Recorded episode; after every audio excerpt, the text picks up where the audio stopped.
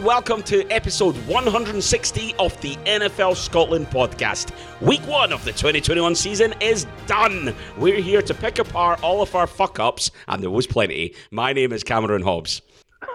And my name is Paul Mitchell. Well done to the Texans, who won't be going 0-17.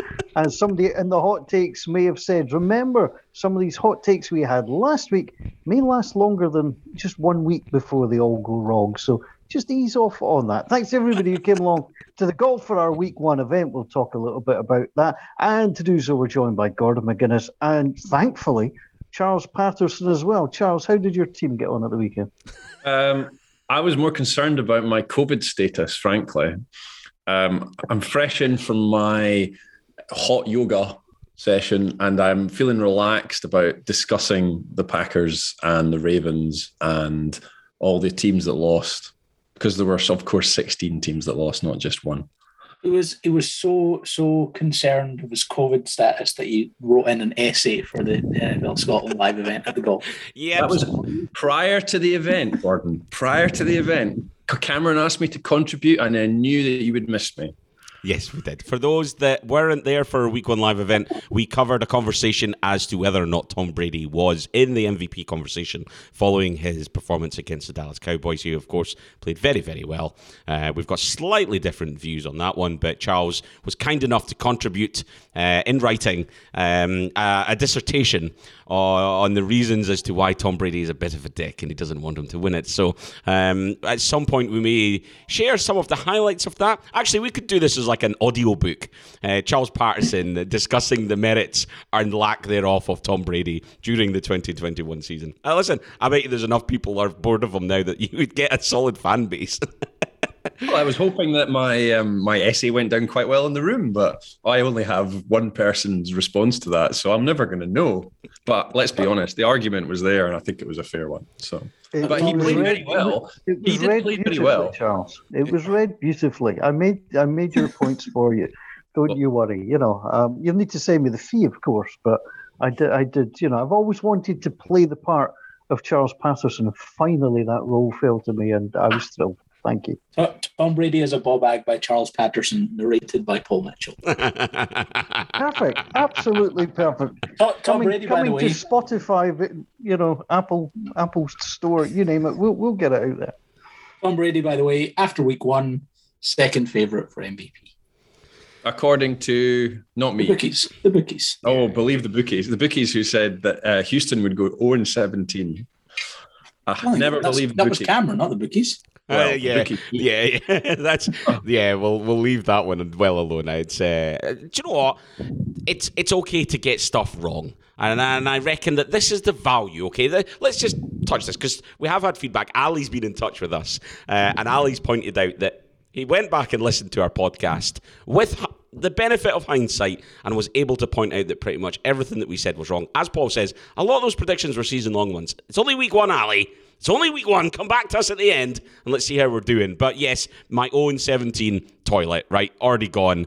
I'm a dick. For me, though, this is exactly why, well, two things. One, it's exactly why it was called a Hot Takes podcast, because this was us trying to be a little bit like, right, you know, let's come up with something that's a bit more edgy than your typical, you know, my Super Bowl prediction was the Tampa Bay Buccaneers versus the Chiefs.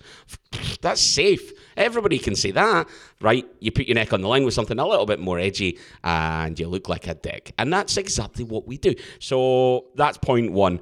Point two is that I don't think we're the only ones. And I think looking around some of the commentary on social media, I've seen a number of people talk about how surprised they've been by what's happened in week one. And there's been a number of things have come around that is surprising. And that's the benefit. And that's the great thing about the NFL is the fact that you can guess and you can think and you can know and you can hot take all you want, but none of us know. None of us have a clue until the teams actually get on the field with their best 11 against the best 11, offense, defense, special teams, whatever. You just don't know. And that's exactly what transpired in a number of the games. You know, even from that Thursday night kickoff, even the Cowboys being as competitive and Dak being as good, even little things like that, you just cannot predict that stuff. You can't. Here's what tells you exactly how wild the week was. So I got an email from the NFL Scotland Pigskin Pick'em and I went 6-10 this week, which was only one better than worst place amongst the podcast regulars, Paul Mitchell, just in case anyone was wondering. And I still got like 60 out of 160, like in the group, like it's somewhere kind of middle of the pack-ish. Yep. It was a week where like 8-8 was probably a good week for an awful lot of people this week. Yeah, I was 9-7, but just to throw that out there. But anyway, like, well, what about the pick'em in-house pick'ems? I think we should mention that as well, because there's nothing like a lovely cheesy bagel to have for your lunch, is there, Gordon? Yeah, you didn't do so well there, like, Gordon. Like, I like to give you guys a head start. It's exactly what that's exactly what Aaron Jones is doing with the Baltimore receivers. Oh dear! I think the one thing we learned this week is that, as you just said, Cameron, we know nothing. Even though we sit here and discuss it every week, we think we know things, but we know nothing. And ultimately, it's what makes the NFL such a beautiful league. But to go back to Ali's point on Twitter, and I do like the fact that he called us out on it. Yeah. Ali, if you are using our predictions as potential betting fodder, then you are going to lose a lot of money, because ultimately that's not the way to go. And I have to say, I did predict that Jameis Winston would be quite a serviceable quarterback, despite the fact that Paul has been berating him and slating him for the last 12 months. And I'd be curious to think what Paul thinks of Jameis, especially given he managed to achieve something quite historical. I don't think any quarterback has ever thrown for less than 150 yards and thrown for 5 touchdowns. Absolutely extraordinary. So, Paul, my question to you is, has your faith been restored? Hang on. No. Restored says that it was there in the first place, so that's the wrong word. That is precisely that. I never ever had it, so you know you can't lose what you never had. No, I mean, he was playing a game show host. I mean, what was he expected to do? You know, I mean, if you can't be a game show host, just hang up the cleats and go home. I mean, he'll get a tougher task against Sam Darnold next week. So I mean, yeah, it's just the way it goes. I liked what the Saints did all the way around. I thought the Saints were ready to play, bearing in mind that, you know, that it was in Jacksonville, it wasn't in New Orleans. They're displaced. They're currently training in, you know, Dallas, Fort Worth area. There's a lot going on with the Saints around that, and I think the good thing is it shows they're a team. Now, the win came at a cost. We've lost several players. There's currently a COVID cluster as well, which probably perhaps doesn't help. But no, I mean, Winston, we've seen this kind of game from Winston before. You know, for Tampa Bay, he is serviceable. I just don't like him as a person. That's the way it is with him. I thought the Saints picked off Rodgers at the right time. You know, 17-3, picked him off. That changed the game and allowed, you know, the Saints to keep on going. I mean, the Saints were, you know, 22, you know, first downs to 14. You're going to win games, you know, when you're doing that. Rodgers didn't look particularly great throughout. I mean, the Saints also committed 6 penalties in that game, and that still didn't take away their effectiveness. Time of possession hadn't the ball for about 9 more minutes than the Packers. I just thought they strangled the life out of the Packers. And a lot of that is down to the coaching. The Saints have got a decent defense. They've got a good coach. And yeah, I'll admit, Jameis Winston played well. He should be the MVP, obviously. But, you know, we'll wait and see where that goes. I don't know how much life he could strangle out of that Packers team, because they had none the whole game. Aaron Rodgers looked like he would have rather been anywhere else, including, you know, the final seconds of the NFC Championship game, watching them kick a field goal. Mm. It was a very strange game. He's not a fan of Florida, let's be honest. No, he doesn't like Florida. Is that what it is? To be fair, actually, I think if the game had been in the Superdome, I think... actually, they would have played a lot better. I think that there is something in that. He loved it. It apparently was playing indoors, but it apparently was what the Saints like. It was the reason why the Saints wanted to play in Jacksonville, because they'd looked up, and whether or not this is actually true or it was like just a story that formed, but it was a story that came out before the game was played, that the Saints looked at Rodgers' struggles in Florida in the past and said, "That's where we'd like to play our replacement location games just now." Whether it was just to get in his head, whether or not they thought there was genuinely something to it, don't know. But week one, shithousery, I'm all here for. Oh, absolutely. Week 1, week 2, all the way through to week 18. We'll have it every single week. Thank you very much. Interesting that if you look, you know, Aaron Rodgers doesn't even make the top 32 quarterback performances on ESPN. You know, looking at the passing performances, Jameis Winston just makes it at number 30, you know, with his 148 yards. But he did have 130.8 rating, which is fairly impressive all round. But actually, if you look at some of the quarterback performances, there was some really, really good ones there. And I think that some of that's surprising. The one that surprised me the most, not just the quarterback performance, the overall team performance, Texans, absolutely. The Cardinals. You know, we all picked the Titans in the pick six. Every single one of us. And don't get me wrong, the spread was 3 points. So it was going to be a close one. But Kyler Murray was slinging that. Absolutely unreal. And the defense was tremendous. Now, we'll come on to our nominations, and I'm pretty certain there's at least one member of that Cardinals defense is going to get an awful lot of mentions. But 289 yards, 4 touchdowns, 1 interception, 2 sacks, quarterback rating of 120.9 against what we expected to be a good Tennessee Titans team. Well, they've not had a good defense, Tennessee, really, ever since Mike Vrabel came in there, which is ironic given how great a defensive player he was. I think it was the fact that they were able to shut down Tennessee, and you look at the reaction from the Titans and the fact that they had a bad game. But I think you can see Tennessee scoring points through the course of the season. They just did not function. They malfunctioned completely. And you're going to get games like, every team is going to get a game like that at some point.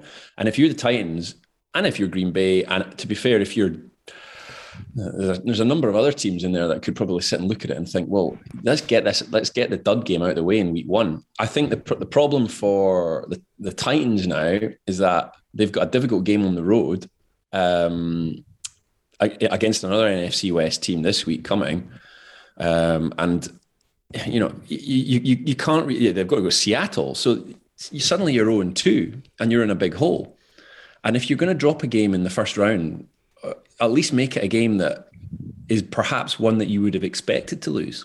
I think we were all maybe a bit unfair on the Cardinals. I've often said, what is the point of the Arizona Cardinals?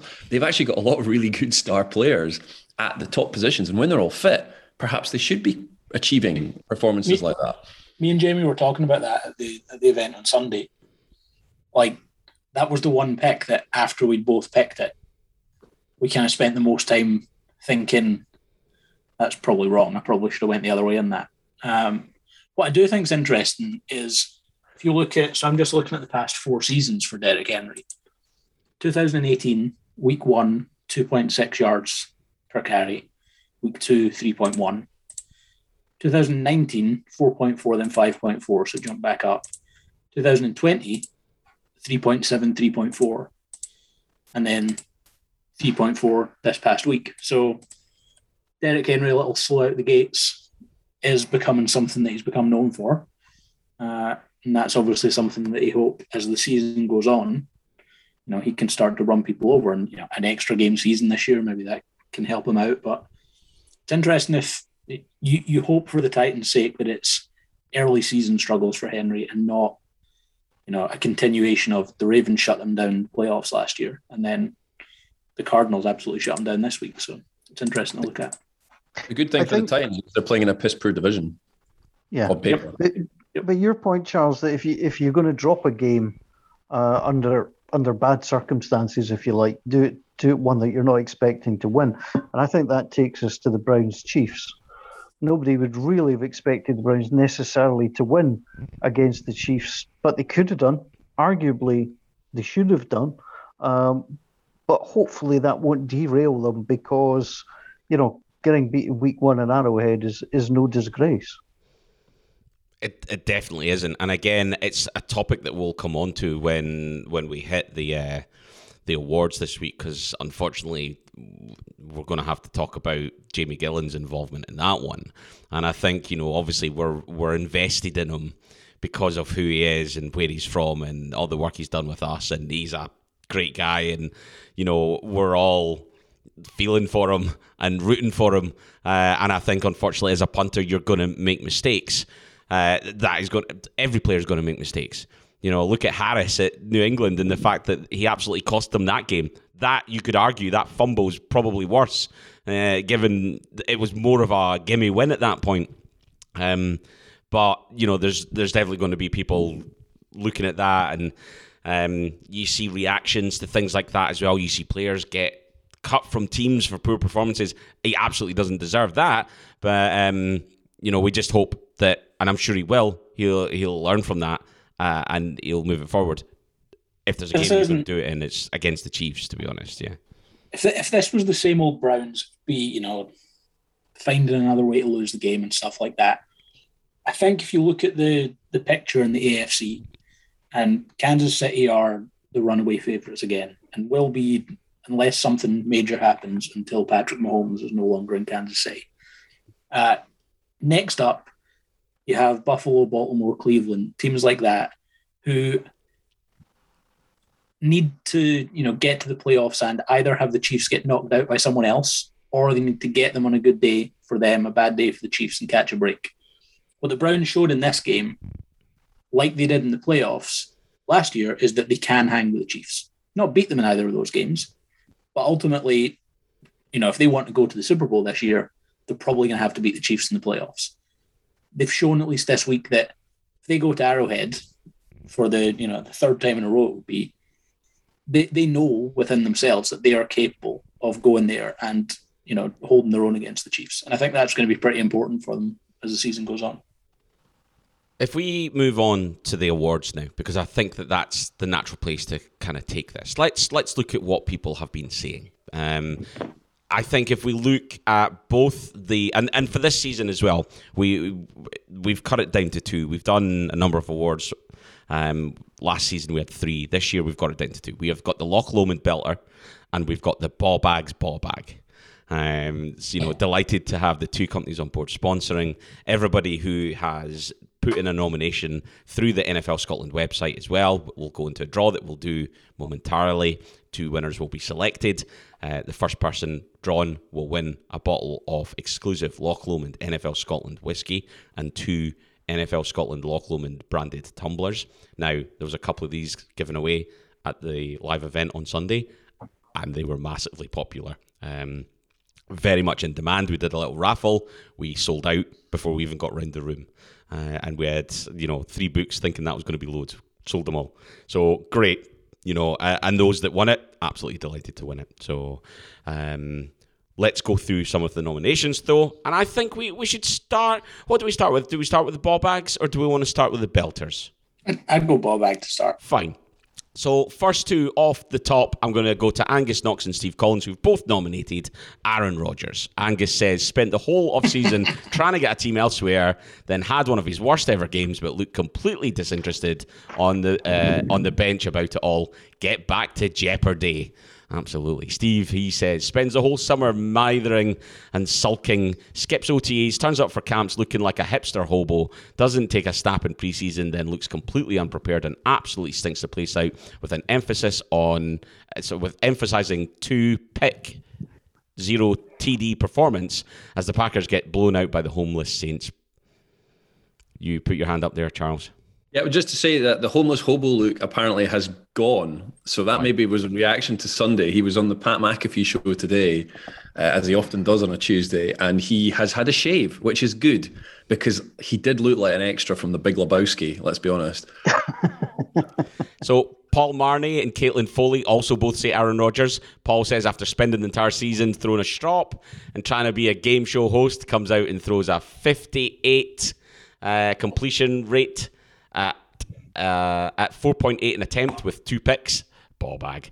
Caitlin says his worst performance in years after holding it most of preseason. They were all over the place off the field. Shenanigans wouldn't have helped the team prepare for week 1, and it showed.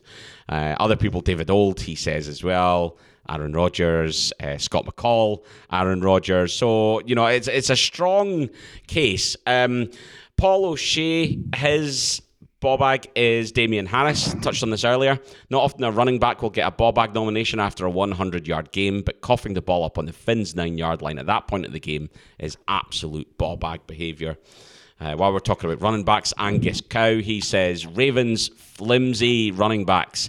Coming into the final game of week 1, neck and neck in fantasy with one player each, and Tyson Williams outscores Darren Waller to lose me our matchup. Nothing like getting stuffed in fantasy football and blaming it on a good young rookie. Wait, so is he complaining? Is he complaining that the Ravens running back outscored Darren Waller? I think it's an angry nomination, that one, more than anything about the Ravens. So there's a couple here. I'm going to have to go to Paddy Kelly. His ball bag is Paul Mitchell. The past season or two, ripping Winston apart, and now he looks like the QB you needed last season and beyond. Close second. Oh, that's outstanding. Yes. That's the shit I was really up here for. Not getting the boot in for last season. Yes. Love that. Let's play the long game here, okay? Let's not go hot-taking ball-baggery. Thank you very much. Close second from Paddy, though, goes to Charles Patterson for talking up the Packers all summer for them to look utterly hopeless. Oh, honourable mention to Sky Sports for tuning in to Sky Mix for the wrong feed for the opening 10 minutes. I have nothing to do with that anymore, just to clarify. I can't control that. Charles, you put in a ball bag nomination for me, Gordon and Paul. I'm not reading that out. No, I will. So you've put it in, Gordon, for his abysmal Week 1 pick'em predictions and thinking the Giants can reach the Super Bowl. Me for believing the Jets can be better than last year and that the Bears will make the playoff. And Paul for having no faith in his team's quarterback. I think this is fine. There's other people. Gavin Newlands, Lamerton Jackson could easily have been my belter nomination. Gave up two massive fumbles at crucial times. Thoughts on that one? I mean, there's no way that two fumbles aside, there is no way that Lamar Jackson's anywhere close to Bob Agnew. The passing game actually looked all right. They lost. They lost. I'm disappointed in that. The offensive line was terrible. They moved the ball very well through the air throughout that game. There was a really nice pass to Sammy Watkins down the right sideline. On the balance of, as much as I'm annoyed with the loss, which, by the way, thanks, Gavin, for tweeting me that the first time. Gavin actually followed me for the first time on Twitter today, then tweeted me to rub it in, and then went to his bed. That's what social media is for, though, isn't it? I mean, that's the whole point of social media, is to have a go. While Cameron's picking out another couple of ball bags, I would like to nominate my ball bag for the week, and I've got 3 reasons for it. 3 now? 3 now, yeah. So the ball bag nomination goes to the host of this podcast, to Mr. Cameron Hobbs. We ran out of raffle tickets at our event at the Golf Tavern, and I offered, but we were dispatched to the local co-op to see if they sold any more. They didn't. I came back and I said to Cameron, did you check the bag to see if there were any left in there? Of course, he hadn't done so, and there were. We're going down to London next month. I booked the same hotel in order to buy said Cameron a drink after the game, and he's moved hotels without telling me, which was an outstanding, utterly outstanding ball baggery from him. You know, that was just tremendous. And I'm just trying to figure out. Yeah, I did have a third one for you, but I'll come back to that in a minute. I'll let you read another couple. There's another couple of nominations for ball bag for Urban Meyer. Noel Davidson, just awful, most likely going to retire due to health reasons mid-season. Urban Meyer from Mark Kerr. There's not much to say here. The Texans were projected to be far and away the worst team in the league this year, and they just absolutely bounced Myers Jags, who showed no sign of life or ingenuity. Even with a couple of nice throws from Lawrence, this looks like a team whose ship is lost at sea, and their captain has only ever sailed a skiff before. Jacksonville Jaguars. Yeah, Lauren Callahan. Jacksonville Jaguars' offense was pitiful until the fourth quarter and made the Texans team look reasonably good. Wasn't it amazing that was the first ever regular season game that Trevor Lawrence has ever lost? Ever. Yeah. Whether in high school or in college. And that shows you just how bad the Jacksonville Jaguars were and how good he potentially is as well. And if he's got the right people around him. So you do, for the sake of football and for a player's talent as that, you do hope he doesn't just get stuck in this vortex of doom for the next 2 or 3 years. I read as well, apparently, it's the first time that Urban Meyer has had a losing record as a head coach. So really, I've got my own ball bag nomination. Okay, it's a personal one this week. So relatively busy on Sunday with being at the golf. It means, you know, you've got less time to update your fantasy team. So we finish up with the pre-game stuff we did. I check my phone, see a tweet from Ian Rappaport listing the players. Odell Beckham, good to go today for the Browns. Excellent, good. Okay, he starts my lineup over Corey Davis. Corey Davis goes and puts up like 21 points. So I leave the golf. It's shortly into the third quarter of most of the games, the first set of games. I drive home, I take the dog out to the toilet, and I get a text from the guy I'm up against in the league to say, to like cry and laughing emojis, you've left OBJ in your lineup and he's inactive. And I was like, what do you mean he's inactive? He's playing. No, last 20 minutes before kickoff, Ian Rappaport, they hoped he was going to go.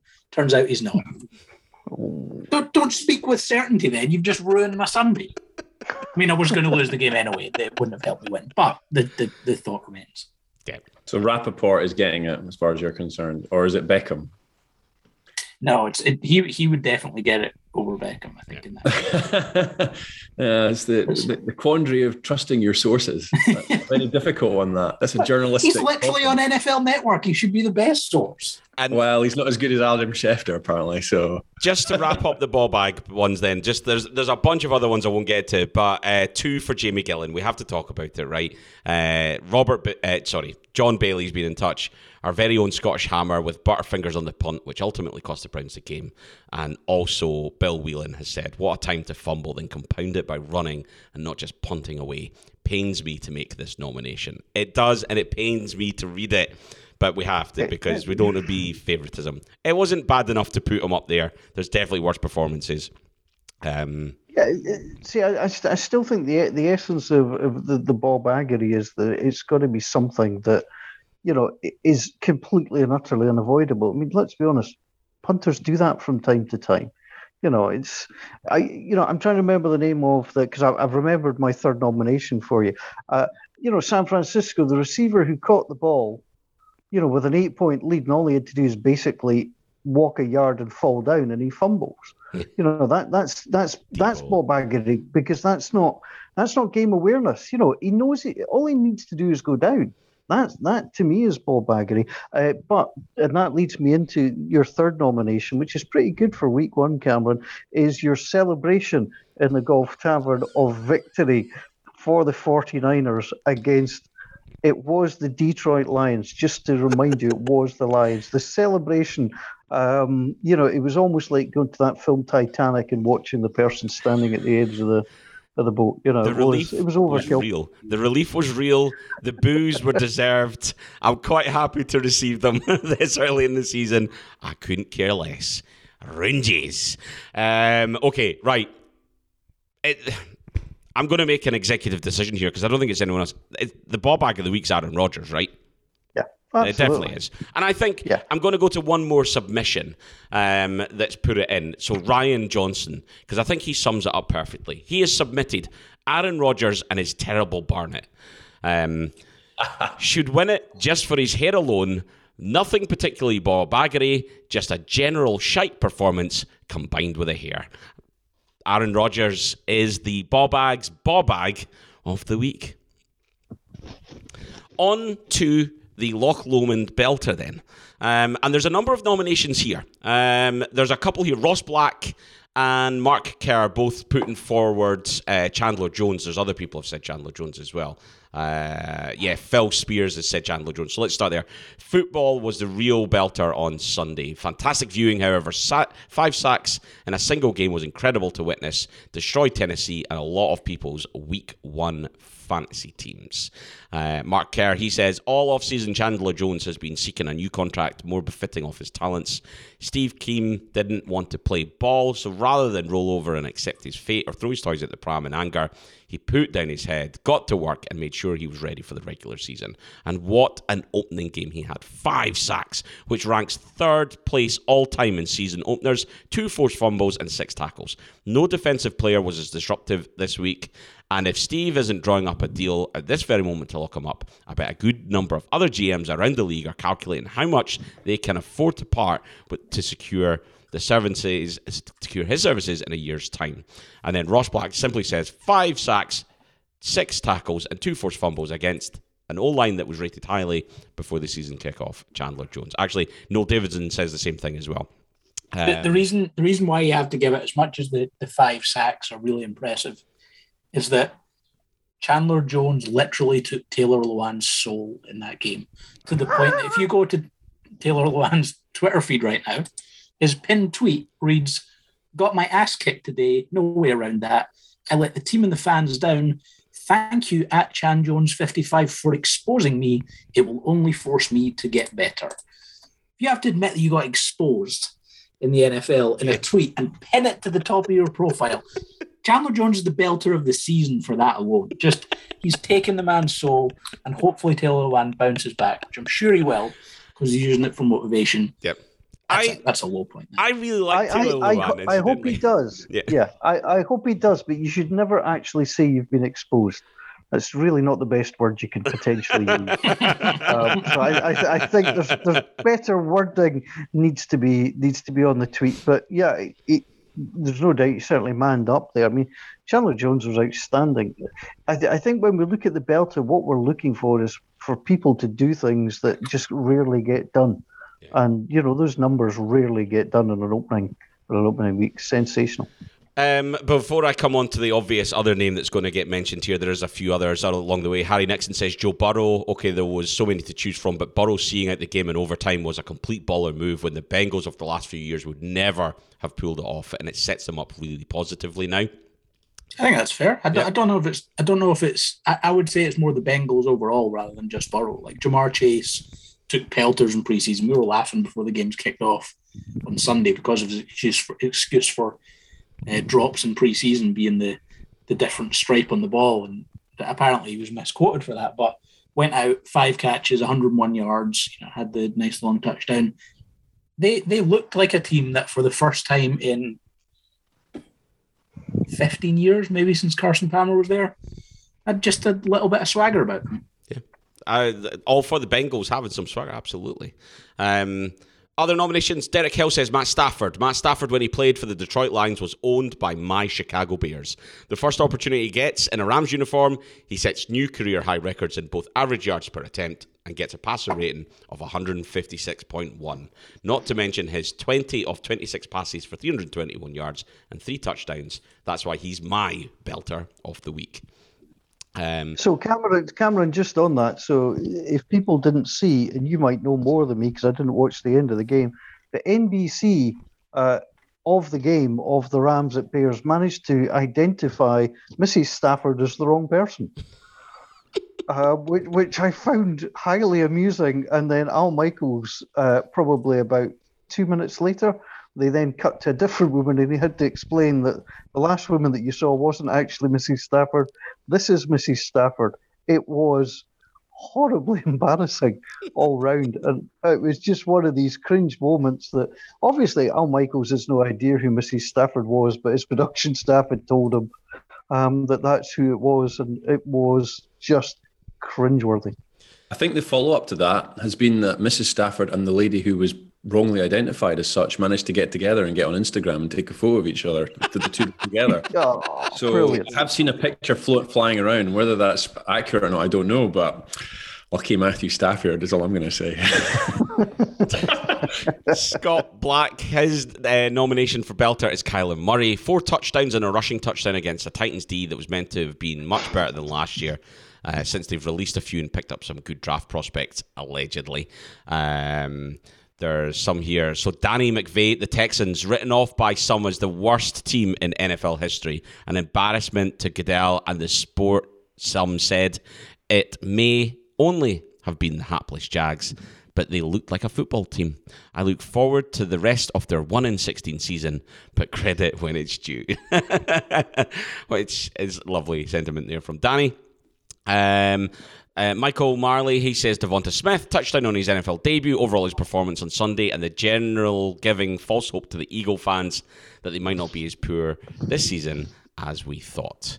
There's a couple of other names mentioned in there as well, but really I think that actually Gavin Newlands, Mad Max Crosby, he simply says, did you see the game?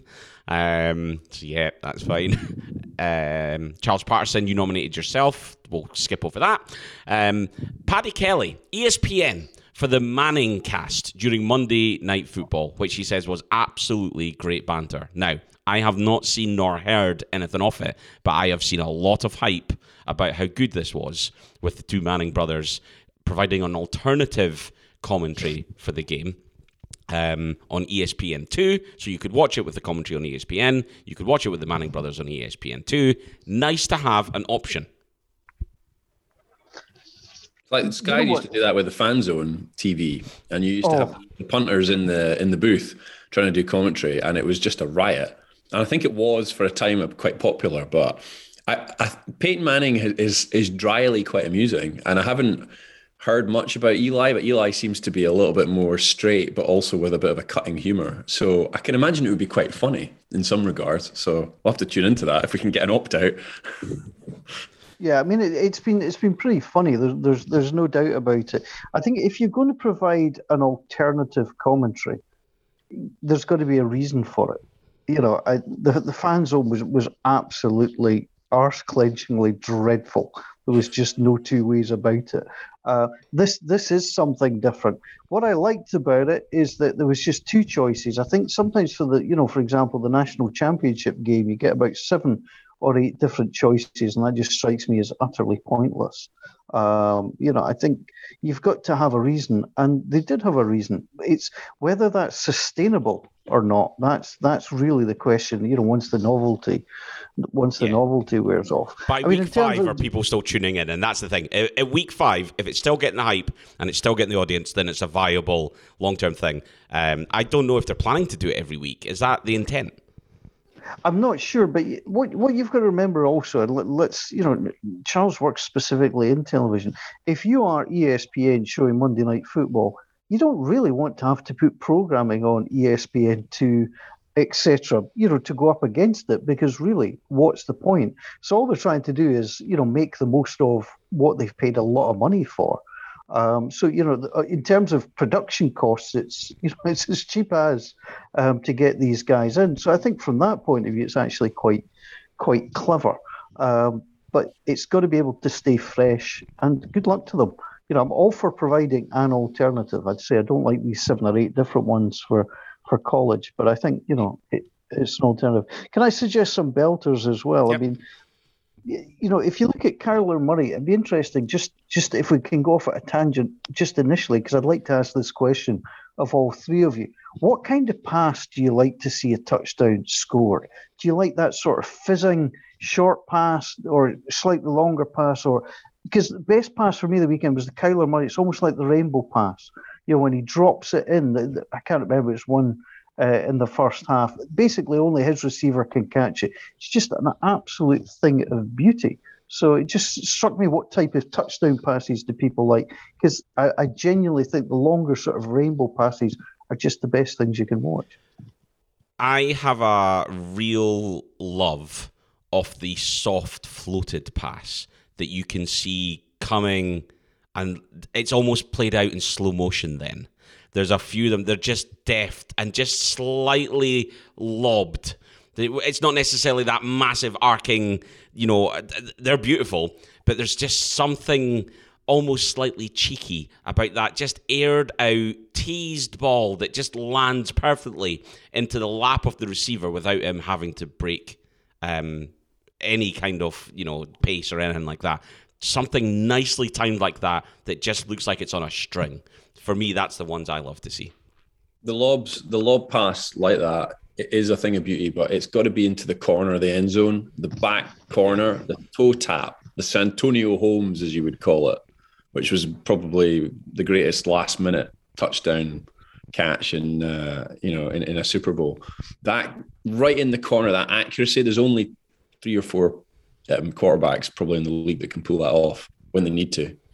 And that is a thing of beauty. It's quite good, though, to sometimes see someone absolutely fire a bullet in and then see the player get absolutely knocked over by it. Gordon, what type of throw do you like to see most? He throws because he's a Ravens fan. Only this weekend, obviously. You know, they're getting there. Good, because we kind of glossed over this earlier. So let's have a little update on the burger bet between myself and Charles. So for anyone unaware... already mentioned it. It's all right. Not properly. We're going to do this properly. So the bet is that I think the Ravens wide receivers will have more receiving yards than the Green Bay Packers running back Aaron Rodgers will have rushing and receiving yards. Aaron Rodgers isn't a running back. You're talking about... Sorry, Aaron Jones. There we go. Sorry. You've done a better job than the running back. In week one, Aaron Jones had 9 yards on the ground and he had, 13? Oh, he had 13 receiving yards, so 22 total yards. Two Ravens wide receivers had more than that alone. Sammy Watkins had 96 yards. Marquise Brown, 69, and Devon Duvernay added a cheeky little 6 yards, which normally would be insignificant, but considering it makes up more than a quarter of Aaron Jones' total yards, it gives me a nice little boost this week.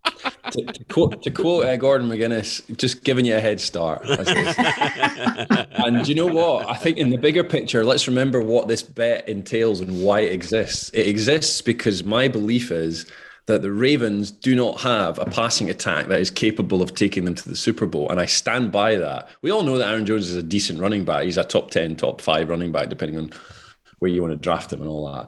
That's not for dispute. The dispute here is that Baltimore can't function as a passing game. Now, it was interesting to hear what you said about how they performed last night against the Raiders.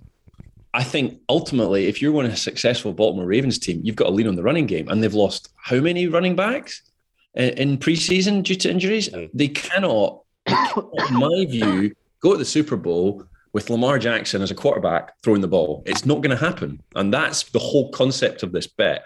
But the Lamar Jackson debate is now... No, hang on. Let me finish. My concern for the Ravens now is week two, I'm looking at the fixture list here. Kansas City are coming into town.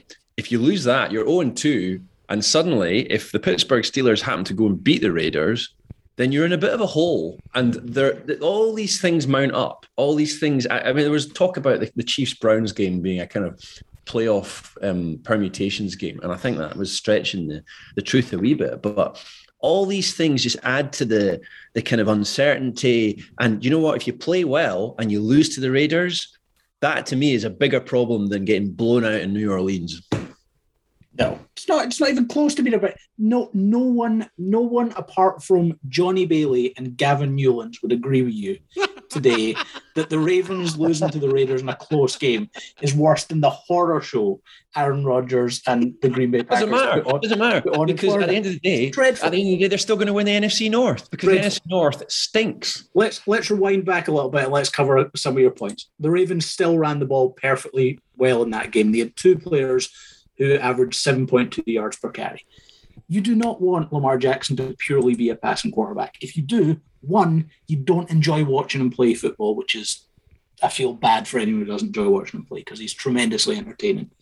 But two, if he passes throughout this season as well as he passed on Monday Night Football and they still have the running game, they'll win more games than they'll lose. They'll be in the playoffs and they'll be a factor. I think they will be in the playoffs, and I think they might be a factor, but they're not going to win the Super Bowl based on his arm. And ultimately, it's a quarterback-driven league, and you need to have someone who can make the clutch throw when it matters, and you need to have the receivers to be able to catch them. And they don't have it. So we'll see how it goes. It's only week one. From week one to agree with your opinion that they don't have the wide receivers. Sammy Watkins and Marquise Brown look great. I think they looked all right. I'm giving you that. But ultimately, they're not going to be good enough long-term to be able to pull the deal out. I'm prepared to chuck Aaron Jones on the bonfire and give you a burger. Not a problem with that. But I know for a fact that the whole concept of the bet is around whether or not Baltimore have got a passing game that can win the Super Bowl. And they don't. I mean, the entire concept of the bet for me is entirely for a burger. Well, it always was. Right, anyway, tune in next week for the next episode of Is Lamar Jackson Any Good or Not? Starring Charles Patterson and Gordon McGuinness. It's a new segment we're going to do this year. It's tremendous, tremendous. Can I just say, Cameron, we'll give another shout out to Loch Lomond for our limited edition NFL Scotland whiskey. It really fired the imagination at everybody at the Golf Tavern in Edinburgh who tried to win, bottles via the raffle. We will be giving a bottle away each week. Thanks to everybody who's taken part. It's been tremendous to get Loch Lomond and Bobags on board for this year, so it's really exciting. Absolutely, and we still need to pick our belter of the week so that we can raise a dram to them here on the podcast. I've got one more name that I need to read out, but no, it's Chandler. No, it's one more name. We've got time for one more name, and there's. Get comfortable, because there's a few of these, right? And there's a theme. So let's see if you can pick up on this. So I'm going to give acknowledgement to as many of these as I possibly can. So Alex Beaton, Jameis Winston, 5 touchdowns, and also because it might annoy Paul to have to give it to him. Right, moving on down the list. Johnny Bailey, Jameis Winston, 5 touchdowns and a sterling performance to absolutely blow away the Packers. Chris Mackay, Jameis Winston. What a result. Nobody was expecting that. Ross Downey, Jameis Winston. 5 touchdowns and no interceptions, torching the Packers' defense, and most importantly, it'll wind up one of the hosts something rotten, deserving of the win. That's page 1. I'm going on to page 2. Alan Charles's essay on Sunday. Alan Morton, Jameis Winston. Just for the comedy value, and Paul Mitchell can get it right up the rest of the Scotland NFL team for taking the piss when he was named QB1. I'm just going to say, Alan, we were not taking the piss. We were laughing at Paul because it made him miserable, but we genuinely all thought that Jameis was deserving of a chance, and he's definitely a capable quarterback. Sean Black, Jameis Winston, 5 touchdowns and less than 150 yards. Talk about efficiency. Ryan Johnson, Jameis Winston, 5 touchdown passes vs the Packers. Honourable mention to Chandler Jones in his 5 sacks vs the Titans. Sean Purvis, Jameis Winston, first start as Saints QB and tucks away Rodgers with ease, proving a lot of people wrong. Ross Sterling, just Jameis Winston, for no other reason but to annoy Paul. Seriously, Leo, 5 touchdowns and under 200 yards, the only QB2 ever achieved this, and not an interception in sight. Kenny Law, Jameis Winston, for proving Paul wrong and for getting his first W en route to Mr. Mitchell's Jameis tattoo. We'll not talk about that. We won't talk about that. Can I just remind you that Drew Brees last season beat the greatest quarterback of all time in his backyard, so it was away from home, 38 points to 3. And look how that worked out for Tampa Bay. Yep. Same score. Yeah. Same scoreline, Cameron. Same scoreline. And Drew it's Brees week one. So I get it. I fully get it. Everybody's quite right. Absolutely agree. I don't think there's an argument, and that's why my MVP this week is the Steelers for winning in Buffalo. I've got 2 more, and I'm seeing this out. Chris Breen, Jameis Winston, 5 touchdown passes and huge win against the Packers, proving he can get the job done, despite what everyone says. And the last one goes to Tony, who is now part of the NFL Scotland family because Tony is the person at Loch Lomond that's set up the sponsorship. I've given him the final word here. Tony says, Jameis Winston, despite being lambasted by the major NFL media in Scotland, he rose up and shone like many lesser mortals could have. Outstanding performance, but mainly just to piss off Paul.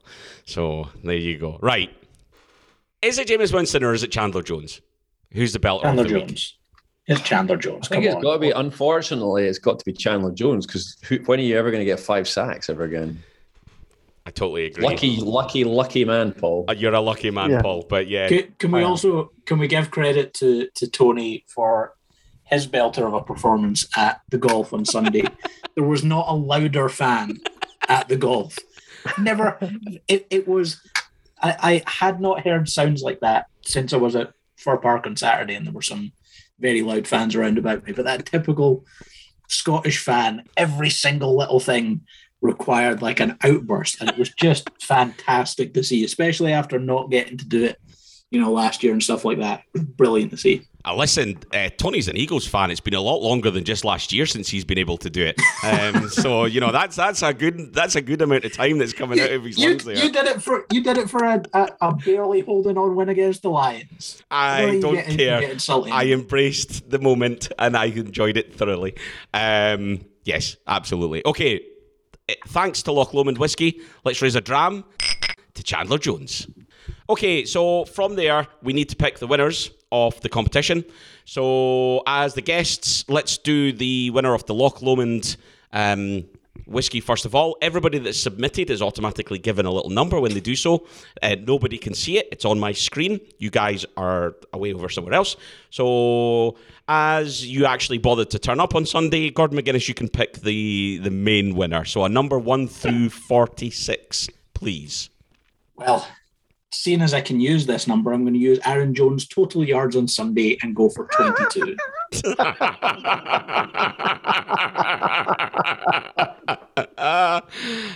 Brilliant. Okay, so the winner of the bottle of whiskey and two glasses is number 22, Brian Dando. Congratulations, Brian. Brian was there with us. He took part in the raffle, didn't win, so I know he'll be delighted with that one.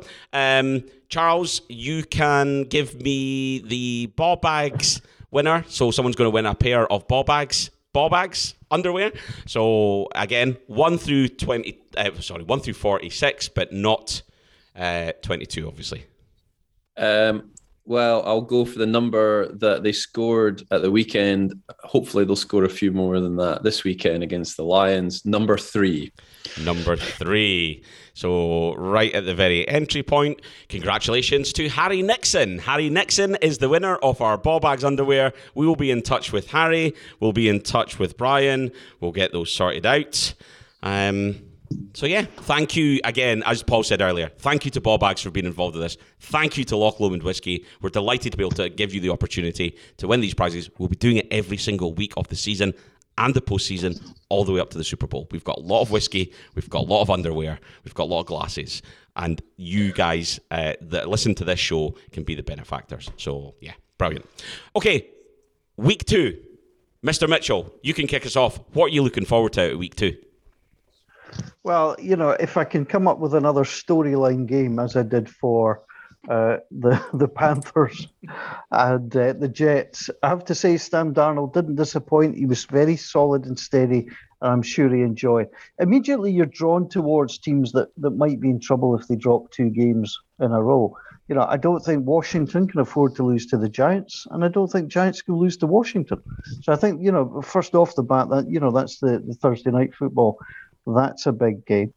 I think it's a big game for the Colts, having lost at home to the Seahawks. You know, they need to get on the board. I think the Broncos have got almost a free hit at the Jaguars at the weekend, having won their opening game on the road. The game that intrigues me the most at the moment, Cameron, is the Bills-Dolphins. I thought the Dolphins got away with one on Sunday, but sometimes that's what you need. The Bills... I mean, you've got to give credit to the Steelers, but the Bills had that game, you know, well in hand and, you know, just crumbled. So, you know, if we're going to go with a Josh Allen hype, Josh Allen has to go in to Hard Rock and win that one down there. So, you know, and the other interesting game, and it'd be interesting, the reaction, the Vikings could have won on the road against the Bengals. Now it's the Cardinals next up. You know, the Cardinals coming off that win. That's another great game to have a look at. Just, I mean, it's just a shame that Monday Night Football is the Lions-Packers. I mean, that's sort of what's at the bottom of the bowl so early on a Monday night.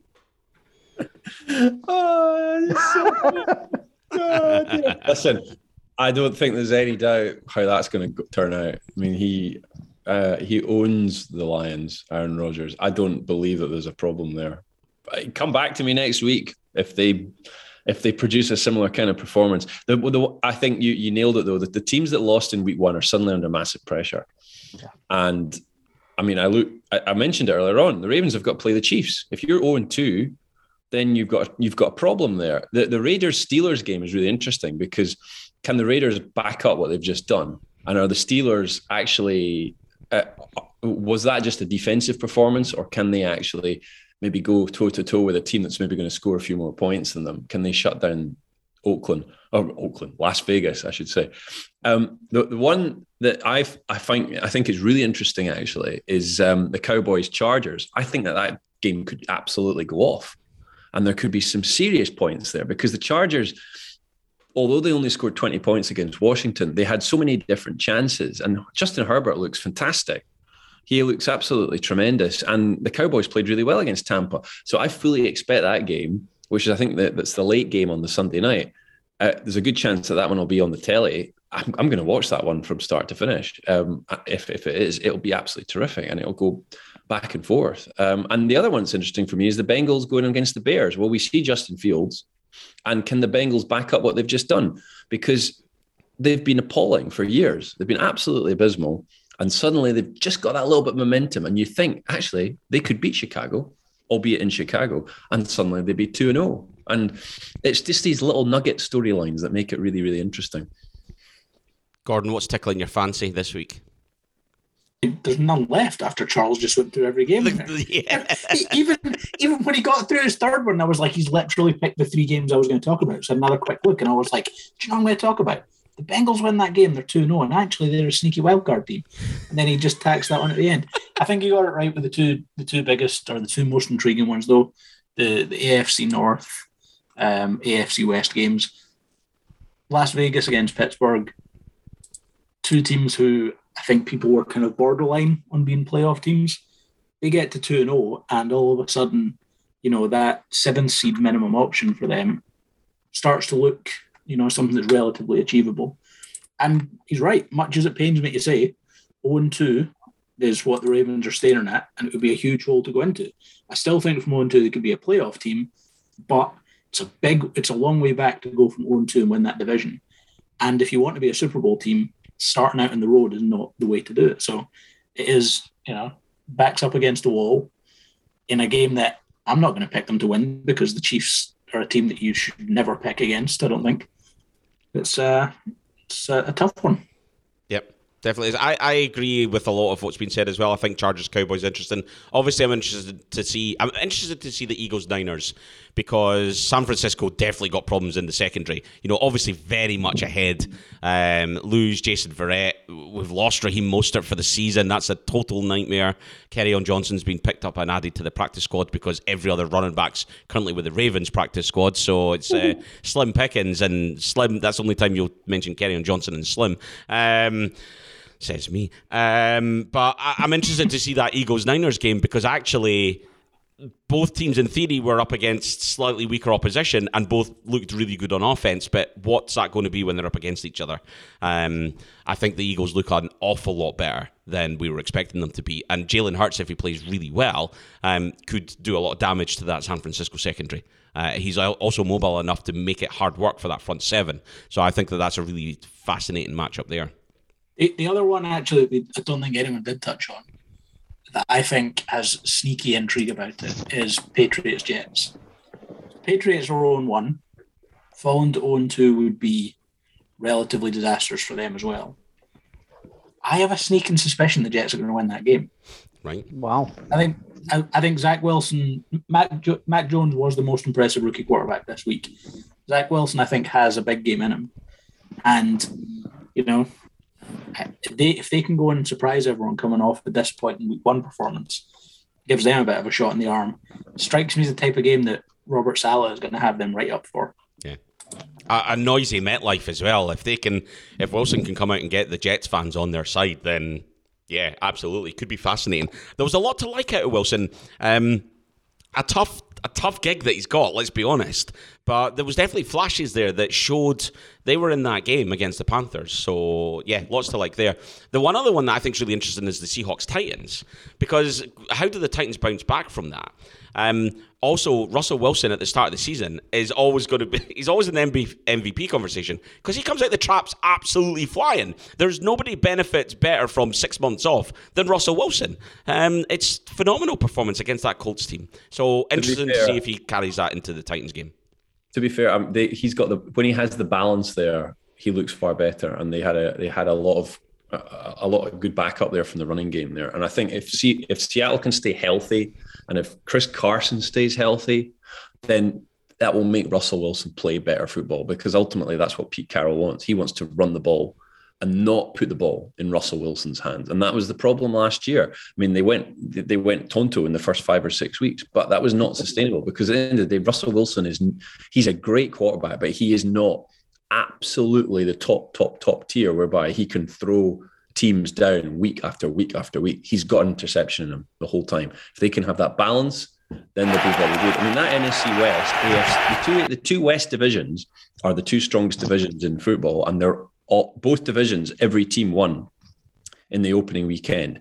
How long that momentum of all these teams continues, we'll have to wait and see. I get the sense that you could see maybe 3 teams from the AFC West and the NFC West going into the playoffs, because the absolute nerve of the number one Aaron Rodgers fanboy, Aaron Rodgers, who went 15 of 28 for 133 yards and 2 picks, saying that Russell Wilson can't throw it every week of the season. Well, the quote today that he came out with on the Pat McAfee show was, the first interception was caused by him getting a double hit in the nuts. Now, whatever that means in American speak, I don't know, but I'm giving him a pass, because he's got that's more than he did to his teammates on Sunday. Three MVP awards can't be wrong. It started with Rodgers, it ends with Rodgers. He's in your head, Gordon. I think it's fantastic that the ball bag of the week got knocked in the ball bag. So I think that works absolutely perfectly. And just a general knowledge question, does anybody know if the Americans have got a similar thing to the Royal Society for the Protection of Birds? Because I tell you what, the Falcons are going to get mangled when they go down to Florida. If the Eagles can do that to them. Now, it's the hot take, week one. You know, you've got to hope that the Falcons are better, but that doesn't look particularly good if you're an Atlanta fan. And it doesn't look great because we know they're coming to London as well. I always take a more abnormal interest in the teams that I'm going to watch in London. And at the moment, you would think the Jets probably have got a slightly better chance somewhere along the line of getting a win. Did anyone see... So what went viral was someone found a tweet from Jalen Mayfield who said, if you don't want your quarterback to get hit, draft me. And someone had paired it with a picture of Matt Ryan lying face down. And Mayfield just standing over him looking lost. Yeah, that was tremendous. So one thing just to mention before we wrap up there, those listening to the podcast while Charles was speaking earlier got a massive great big noise, a late Bobag nomination to the NFL website for auto-playing bloody videos when you click on a news item. That's really annoying. I hate it. I need to figure out how to turn it off. Anyway, we're talking about the AFC West there and 3 teams maybe coming from it. The Broncos have had to put Ronald Darby and Jerry Jeudy on IR. Both of them taking up big injuries, so that's a big knock for them. I thought that the Broncos looked really good, but losing Jerry Jeudy is definitely a knock for them, a really exciting wide receiver, so that's a real shame for them. But what I'm going to end on, though, is let's give an update on where we are with our Bonnie Sauce Company NFL Scotland podcast pick'em for the Pick King or Queen of Scotland 2021, because we all touched on that. Cameron must have done well this week. No. I finished 9-7. I think that's the same as one of the year. Charles, were you 9-7? Yeah. Yep. So solid start. Me and Charles in that tied 20th position, right? But no, I'm going to go through the top people, because, and this is where the names are difficult. So the best performance of the week, there's one person out in front with a 12-4. So that's Dark Angel Con's picks. There's 2 people with 11-5. Smells Like Cheese Spirit and Mark Bavaro's Disco Pants. So well done to those 2 with 11-5. And then there's a whole bunch of people on 10-6.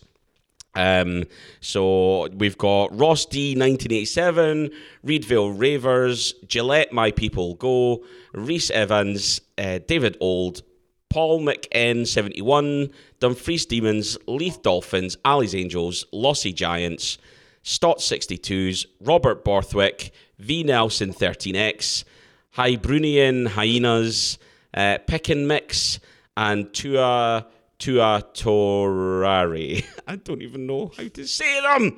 Christ, pick better names, people. I've got to do this live. But all of those on 10-6. Congratulations. Make sure that you make your picks this week. Keep it going. It's a season-long competition. Great prizes in that one as well. But I think that's probably the full-time whistle for episode 160. Thank you for taking the time to listen. Make sure you share your thoughts on this in every episode on social media, at Scotland NFL on Twitter and NFL Scotland on Facebook. How brilliant was it just to get back in amongst everybody watching football on week one? It was utterly tremendous. We hope you enjoyed it wherever you were watching. My thanks to Charles Patterson and to Gordon McGuinness. Their sub-podcast arguing about Aaron Rodgers will be available very, very soon indeed. They'll throw in some Tom Brady as well just to make it well worth your while. Check out our social media, check out our website. Some great writing going on, especially if like you had a dreadful week one of fantasy. Some great articles on who to pick up, given the fact there's a lot of injuries around the league as well. That's week one in the books. We're looking forward to week two. Do join us again on next week's NFL Scotland podcast. For Cameron, for Gordon, for Charles and myself, bye for now.